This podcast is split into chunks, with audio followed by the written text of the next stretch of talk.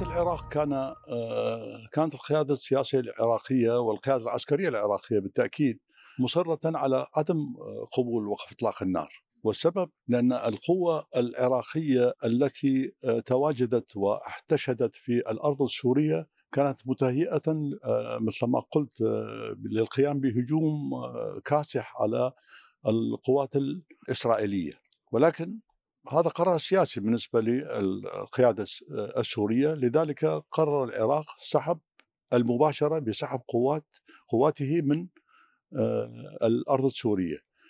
الموقف في الجانب المصري كان سيئا جدا مثل ما تفضلتم، يعني بالنسبة للجيش الثالث المصري كان محاصرا في السويس، والقوات الإسرائيلية كانت على مقربة مثل ما نعرف 101 كيلومتر من القاهرة وليست أمامها أي قوة، والسبب في ذلك أن قوات المشاة المصرية كانت عابرة قناة السويس. أما الفرقة المدرعة الرابعة وهي الفرقة الوحيدة المصرية يعني من ناحية كونها فرقة مدرعة أيضا كانت في شرق القناة، وكانت متهيئة. طبعا هذا كان خطأ استراتيجي يعني غير مقبول مطلقا من الناحية المصرية، متهيئة للتوجه إلى المضائق التي تفضلتم بها يعني كونتيلا وماتيلا والجدي، ولكنها لم تستطع نظرا للتفوق الجوي الإسرائيلي الهائل. لذلك نرى أن القيادة المصرية كانت مضطرة، وكان الرئيس السادات يترجى يعني مجرد قبول وقف إطلاق النار.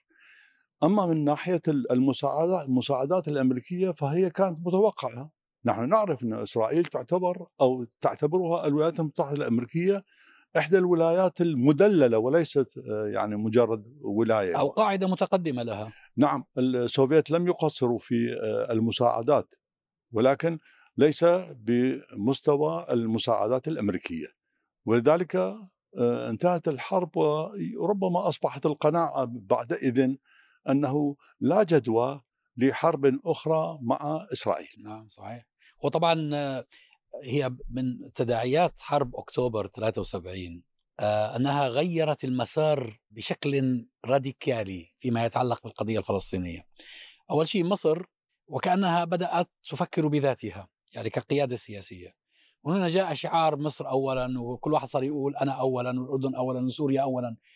ما عادت القضية الفلسطينية هي قضية الأمة العربية التي عليها إجماع مثل ما كان في الخطاب العربي، وإن كان مجرد خطاب لكن كان بيعطي إحساس بأن هذه القضية قضية العرب جميعا. توجه السادات فيما بعد يعني هو خلال 3 سنوات أو 4 سنوات بعد انتهاء حرب أكتوبر، بعد 4 سنوات قرر أن يزور القدس، وراح الكنيست واجتمع مع جولدا مائير ومع غيرها من القيادات الإسرائيلية. بيغن طبعا استقبله. خرجت مصر من الصراع، ومصر أهم مكون في العالم العربي، يعني لما تطلع مصر من الصراع من بقي في الصراع، وهذا بالتالي أثر على المواقف الأخرى. في من الكتب التي حقيقة أعجبتني وتأثرت بما ورد فيها كتاب عنوان The Good Spy، ترجم إلى اللغة العربية بعنوان الجاسوس الطيب أو الجاسوس النبيل، الجاسوس النبيل ربما. يحكي قصة مسؤول كبير في CIA اسمه روبرت أيمز، أحد الذين قتلوا في تفجير السفارة الأمريكية في بيروت عام 1982. هذا الرجل كان همزة الوصل بين ياسر عرفات والحكومة الأمريكية، والذي كتب الكتاب هو أعده رسالة دكتوراه حول حياة هذا الشخص، لأنه كان يهمه شخصيا أنه كان جارا لهم وهو طفل لما كان مسؤول مكتب CIA في الظهران في المملكة العربية السعودية. هذا الطالب كان غلاما صغيرا، كان جارهم، فلما كبر وراح الجامعة وسمع بقصته قرر أن يعمل رسالة دكتوراه عنه. هذا الكتاب فيه وثائق تتحدث عن كيف أثر موقف السادات في تغيير موقف ياسر عرفات أو في تحديد مسار ياسر عرفات بعد ذلك. ولذلك لا عجب أنه في عام 74 تطلع منظمة التحرير بما اشتهر باسم النقاط العشر، والنقاط العشر فيه تلميح بل وحتى تصريح بالاستعداد بقبول دولة فلسطينية إلى جانب دولة إسرائيل أو إلى جانب الكيان الصهيوني. ثم بعد سنوات قليلة من زيارة السادات إلى القدس، ياسر عرفات طلب من النرويجيين فتح قناة خلفية للتواصل مع الإسرائيليين، التي فيما بعد أثمرت أوسلو. هذا على فكرة حصل في أواخر السبعينيات لما صارت الثورة الإيرانية في إيران وراح نظام الشاه وانقطع النفط عن إسرائيل. طلب الأمريكان من النرويج تزويد إسرائيل بالنفط، فالنرويجيون لهم قوة حفظ السلام في لبنان خشوا عليها من انتقام الفلسطينيين إذا هم زودوا إسرائيل بالنفط، فأرسلوا مبعوثا لهم إلى ياسر عرفات لكي يتفاهم معه على هذا الموضوع. فقال له ياسر عرفات حسب ما ورد في هذا الكتاب: إنكم في الحفظ والصون وفي أمان، لكن نطلب منكم شيئا واحدا، افتحوا لنا قناة خلفية للتفاوض مع الإسرائيليين. وهذا ما فعله النرويجيون منذ ذلك الوقت. وشوف أنت المسار بعد ذلك إلى أين اتجه. يعني التنازلات كانت سخية جدا، إن من جانب المصري بقيادة السادات، وثم بعد ذلك من القيادة الفلسطينية للأسف الشديد.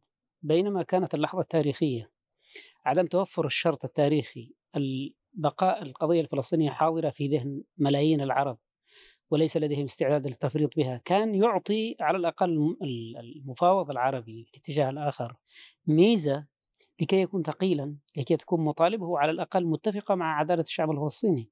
لكن أن يذهب الرئيس السادات إلى القدس في مبادرة ليست مفهومة إلى اليوم، سوى أنها تتعلق بالرجل الذي أراد أن يلعب الدور ويظهر أمام العالم بأنه بطل الحرب وبطل السلام كما يكرس نفسه. ثم بعد ذلك هذه المقولة رأيناها تتكرر على لسان ياسر عرفات وهو ينادي بالسلام ويحمل غصن الزيتون، وتصبح المقاومة والعمل المقاوم في وجه الصهاينة عملا ثانويا بالقياس إلى السلام الذي أصبح استراتيجيا بالنسبة لهؤلاء. يمكن تفهم لماذا ذهب السادات في هذا الاتجاه، أراد أن يؤسس عهدا جديدا يدور حول شخصه في مصر، في هذا البلد الذي ما يحكمه شخص إلا ويشعر تلقائيا أنه فرعون. هذه مسألة تتكرر على مدى التاريخ، ما أحد يمسك الحكم في مصر إلا ويتصرف كالفرعون. يعني سحر السلطة في مصر مختلف تماما. لكن ياسر عرفات الذي كان على الأقل يقف على رأس قيادة جماعية مناضلة مقاتلة وعلى رأس ثورة فلسطينية، كيف يقدم هذه التنازلات؟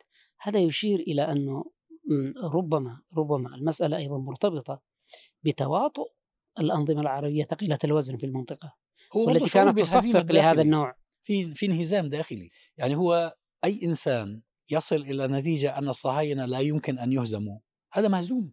يعني أنت حتى لو لم تكن قادرا على أن تهزمهم اليوم لابد أن تظل مؤمنا بأن هزيمتهم ستحصل. لماذا تقدم لهم تنازلات مجانية؟ هذا كان لافت في الحقيقة ولا يزال حتى اليوم، لا يزال حتى اليوم. في ظني أن يعني خروج مصر من المعادلة هذا أضعف الواقع العربي، ثم ما حدث في لبنان من هزيمة ياسر عرفات في القتال في لبنان في عام 1982، ثم لجوءه إلى تونس وعلى يعني بعيدا عن الصراع. فعنده تجربة في الأردن والخروج من الأردن، تجربة في لبنان والخروج من لبنان، تخلي الأطراف أو الدول المحيطة أو دول الطوق كما يقال مصر وسوريا عن القضية الفلسطينية ودخولها في صدام أو خلافات مع عرفات. هذا يعني جعله يشعر أنه وحيد، فعندما ذهب إلى تونس ويفقد أي مظلة وأي غطاء عربي بدأ يفكر هو الآخر فيما يمكن أن يحصل عليه وفق معطياته ووفق أدواته. يعني حتى ما زال هناك بعض الإسرائيليين يعتبروا أن أوسلو برغم كل شيطانتهم لها يعتبروا أن هذا نجاح لعرفات أنه أتى من تونس إلى داخل الأراضي التي احتلوها في 1947. لكن القناة الخلفية اللي أشار إليها الدكتور كانت التفكير بدأ قبل ذلك، ولكن ربما ما تفضلت به يعني الخروج من الأردن دفعه، كان له يعني ثمن وتأثير عليه. لا شك، لكن هو الحقيقة التفكير بدأ في وقت مبكر، بدليل ما قيل عنه هو طلب من النرويجيين أن يفتحوا له قناة للتفاوض مع الإسرائيليين، وكان بعض شخصيات منظمة التحرير اللي في أوروبا كان قد أعطاهم الضوء الأخضر، السرطاوي وغير السرطاوي، بالتواصل مع الإسرائيليين وفتح قنوات، منها ما نجح ومنها ما أخفق. نعم، يعني هذا يعني مفهوم، ولكن المعطيات والأحداث ما قبلها ثم ما بعدها جعلته يلجأ إلى هذا الخيار، واللي هو حتى بعد رحيله برغم كل المؤاخذات عليه قد يكون يعني في فرق كبير بين عرفات والناس صارت تقارن طبعا. ايوه لكن لابد من انه ننتبه الى نقطة معينة بتقديري، ان البيئة ارغمت الفلسطيني في النهاية على ان يتخذ خيارات حادة او صعبة. يعني مؤكد ان اي قوة فلسطينية او قائد فلسطيني كان يحلم بالتحرير، يعني هذا بلا شك. وهناك يعني هذه النخبة التي نتحدث عنها سواء اتفقنا او اختلفنا في بعض تصرفاتها، لكن قدموا ضحايا على مستوى القيادات وشهداء وكل شيء يعني. لكن لو أنت كنت وضعت نفسك مكانه أحيانا وفكرت في البيئة التي تعمل بها، ستجد أن غالبية هذه، أولا الحالة العربية متفرقة، الخصومات بين الدول عالية المستوى، هناك صراع على الزعامة، يعني جزء من ضرب الكيانية المصرية وتحطيمها هو الخوف من الزعامة، يعني البلد لديه مقومات، فبالتالي هناك مشكلة. وهذه الدول لديها خطوط خلفية مع الإسرائيلي وديل واتفاقات، فبالتالي وجد نفسه أنه هو وقود، يعني في 1970 أدخل حرب أهلية، في 1976 أنهك إلى 1982، أخرج 82 من لبنان، عاد 83 إلى طرابلس، حاصر حافظ الأسد لعرفات في 83 حتى دمر طرابلس على رأسه، ثم أنقذ يعني بتدخل عربي يعني بعد ذلك. ثم دخلنا في الصراع وحرب الخليج، وثم مؤتمر مدريد، وجدنا أن العرب كلهم بما فيهم جبهة الصمود والتصدي كلها كانت على الطاولة موجودة وتتفاوض. وهناك إحدى الطرائف يعني فيها أنه يعني أنا كنت يعني قريب من بعض المفاوضين العرب فيها، كان مثلا قالوا عندما نخرج من المفاوضات في واشنطن نلتقي مع بعض، فالأردني يقول نحن تحدثنا كذا، الفلسطيني يقول يعني تحدثنا بكذا، يسأل المفاوض السوري ماذا، يقول لا شيء، لم يحصل شيء، نحن كنا يعني نتساجل وجدال ولكن لم يحصل أي شيء. وفي كل جلسة كان يتكرر هذا الأمر. ولكن فوجئوا عندما قتل إسحاق رابين في 1995 أن هناك شيء اسمه وديعة رابين، ووديعة رابين كانت هي اتفاق كامل بين الطرف السوري والطرف الإسرائيلي، والخلاف فقط كان على حدود طبرية، هل هي حدود الماء، هل حدود الماء عندما احتلت أم حدود الماء 64 67. نعم، لأن حصل فاصل شي 10 أمتار بسبب الجفاف المياه. وعندما كان هناك هذا الخلاف فمات قتل إسحاق رابين وتوقفت. عندما أراد يعني نتنياهو أن يعني يعود إلى المفاوضات، وكان يتناوب مع باراك وهذا فيها، فقال لا، نحن نعود إلى المفاوضات من الصفر. أو لا، هناك وديعة اسمها وديعة رابين موجودة يعني فيها. فاكتشفوا أن هناك شوط كامل، وهذا يعكس حاجة عدم الثقة يعني. لذلك الفلسطيني أنا أعتقد عندما وجد هذه الوضعية قرر أن يذهب بنفسه يعني بهذا الخط حتى يستطيع أن يحصل ما يحصل. ويعني القصة خطيرة وعميقة، هذا ليس للتبرير ولكن لفهم. عندي مثل على أنه الفلسطيني لم يفقد خياراته في الحقيقة، يعني منظمة التحرير لم تفقد خيارات المواجهة مع العدو الصهيوني، بدليل أن الانتفاضة الفلسطينية أعتقد أنها الأداة الوحيدة أو التحرك الوحيد الذي أكسب منظمة التحرير تفوق على الكيان الصهيوني، لأن عندما تحرك الشعب من الداخل تحدث هزيمة. يعني ما نوع الأسلحة التي يمكن يستخدمها الكيان الصهيوني في مواجهة شعب أعزل؟ استطاع بواسطة الحجارة أن يحدث هذا التحول الكبير. لهذا كان أولوية الجانب الصهيوني هو أنه يتخلص من القادة الحقيقيين في منظمات التحرير. بس ياسين، لاحظ أنت أنه الانتفاضة الفلسطينية لما انطلقت في ديسمبر 1987 كان ذلك الوقت الذي دخلت فيه منظمة التحرير في مباحثات مع الأمريكان، وفي نشطت القنوات الخلفية في التواصل مع الإسرائيليين. فجاءت الانتفاضة عكس ما كان تتمنى قيادة منظمة التحرير، وذلك هم في البداية قالوا إنها مؤامرة إسرائيلية، في البداية أول رد فعل كان أنه هذه مؤامرة إسرائيلية، لكن فيما بعد طبعا هم ركبوا الموجة وجيروا الانتفاضة لتحقيق مكاسب.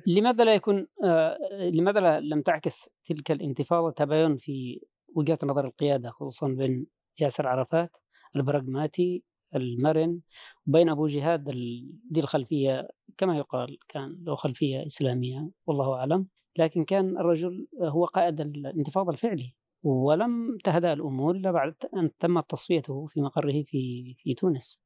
أيضا يدعون هذا الأمر إلى نموذج حماس الآن. نموذج حماس هي كرست نموذج مواجهة مع عدو صهيوني، توازن الردع عظيم جدا، فليس هناك مبرر ولا عذر. صحيح، ما فيش مبرر. ما هو قال لك أحمد إنه هذا مش مبرر، هذا محاولة للفهم، لتفسير لماذا فعلوا ذلك. أيضا يعني كان في سلسلة أخطاء ارتكبت من جانب منظمة التحرير، لأنها تصرفت كجهاز بيروقراطي في مناطق التواجد وغلب عليها الفساد. أيضا القادة لم يكونوا. لكن أستاذ ياسين لازم تنتبه أن منظمة التحرير في النهاية تحولت إلى حالة تشبه كيانية الدولة، فهي مؤسسة تغلب عليها الصفة التمثيلية الرسمية، هي لا تستطيع أن تتعامل مع خيار حدي دون أن توظف هذا الخيار الميداني كاستثمار سياسي لتقوية أوراقها في النهاية. هم بعد خروجهم 82-83 من لبنان وانتقال إلى تونس، هذه النقطة المفصلية في الحياة الفلسطينية والأقصى، لأنها خارج حدود في دولة الآن كل دول الجوار أصبحت مغلقة أمامه. اثنين، وضع في تونس في منطقة سياحية من مقاتل يأتي من لبنان صار له سنوات ما بيعرف غير البارودة والحرب، وانت وضعته في منطقة سياحية عكسية، وكانوا الناس يسبحون السباحة إلى إيطاليا ويهربون بالمراكب، والوضع مزري. هنا بدأت عملية مهمة جدا نفهمها الحقيقة في التحول حتى لا نخبن الناس أيضا يعني التطورات، وهي فكرة نقل الصراع القضية الفلسطينية إلى المركز، أي إدخالها إلى الداخل. هي ما دام طلعني من دول الجوار أنا لا أستطيع، أنا في الدول الأخرى بتصرف كلوبي مو أكثر، ما بقدر أخوض صراع، بأي لحظة بغلقني.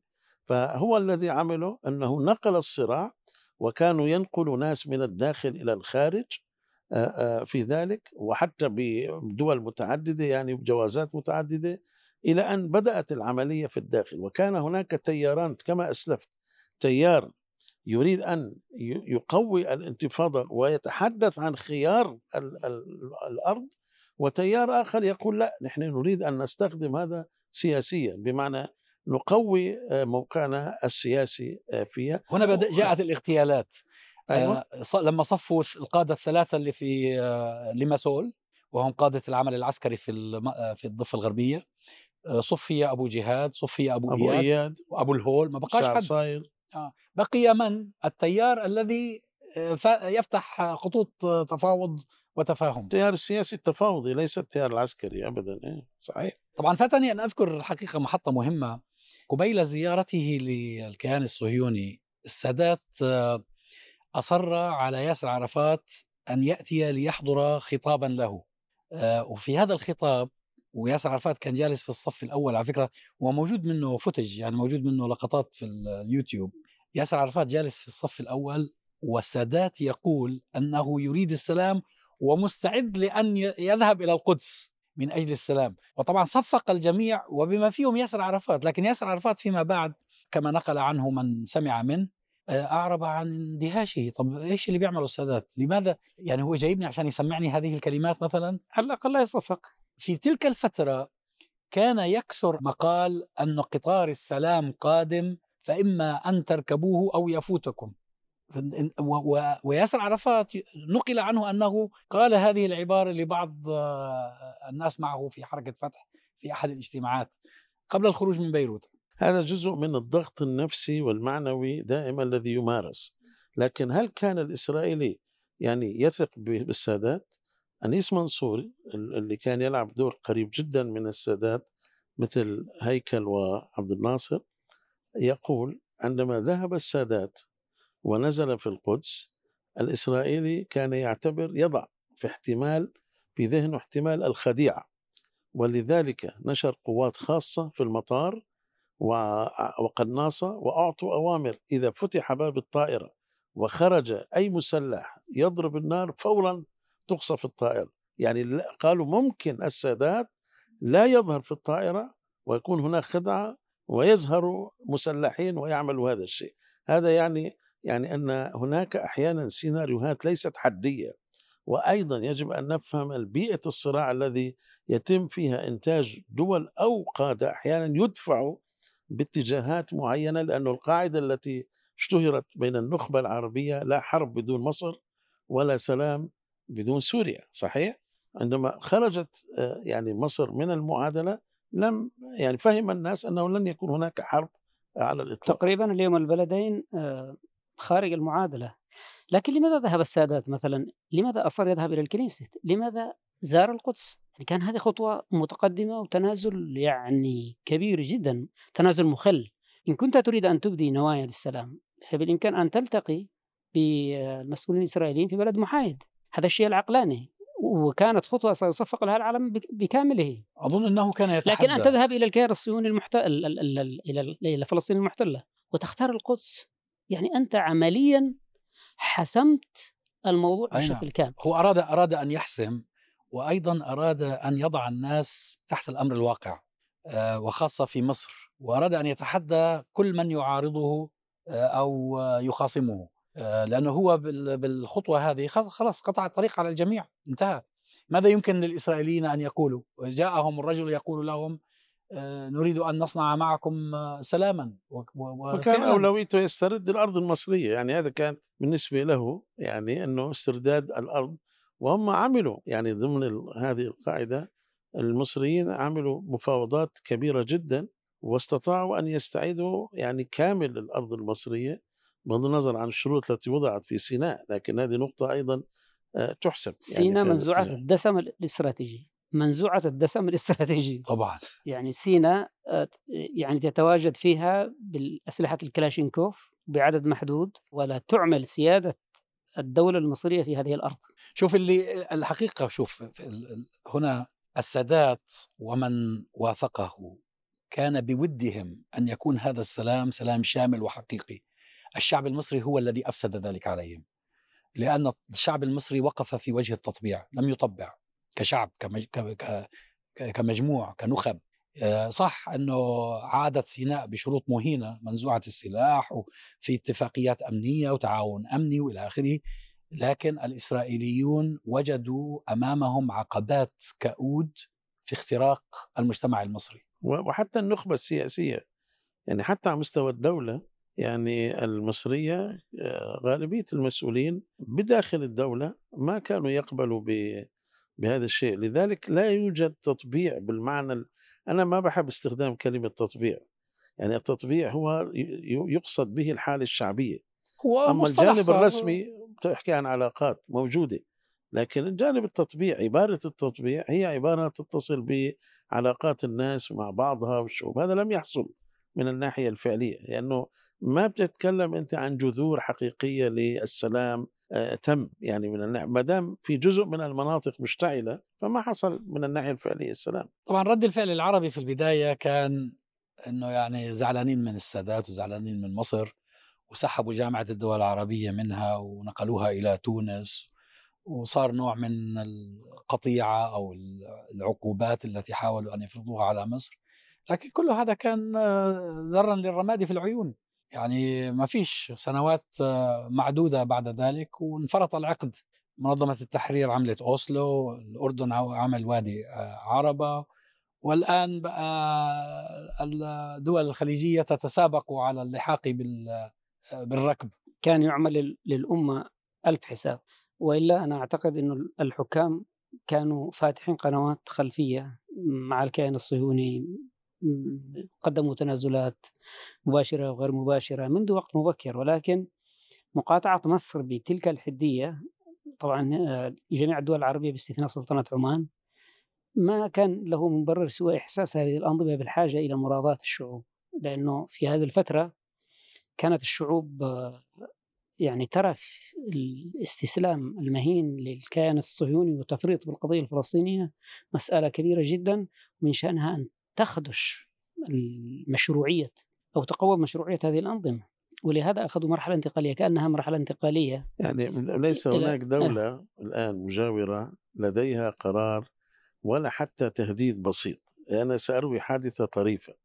في 2011 عندما اندلعت المظاهرات وبدأت في سوريا، ذهب مجموعة من الشباب السوري والفلسطيني في دمشق إلى حدود الجولان، والقصة يعني معروفة إذا رجعنا إلى يوتيوب وإلى معرفات جوجل. فذهبوا ووصلوا إلى الحدود تماما، وأمامهم كان جنود إسرائيليين يعني رؤية العين. فقام أحد الشبان بأخذ بندقية جندي سوري، يعني سحب منه وقت شاف الحمية يعني في ذلك.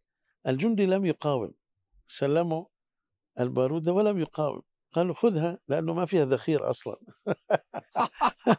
فهذا عندما أخذها لا حول ولا قوة عاد إلى الجندي، يعني ما يفعل فيها، قال له خذها لأنه أصلا ما فيها ذخيرة، يعني ما حتفعل فيها شيء، عصاية تقريبا.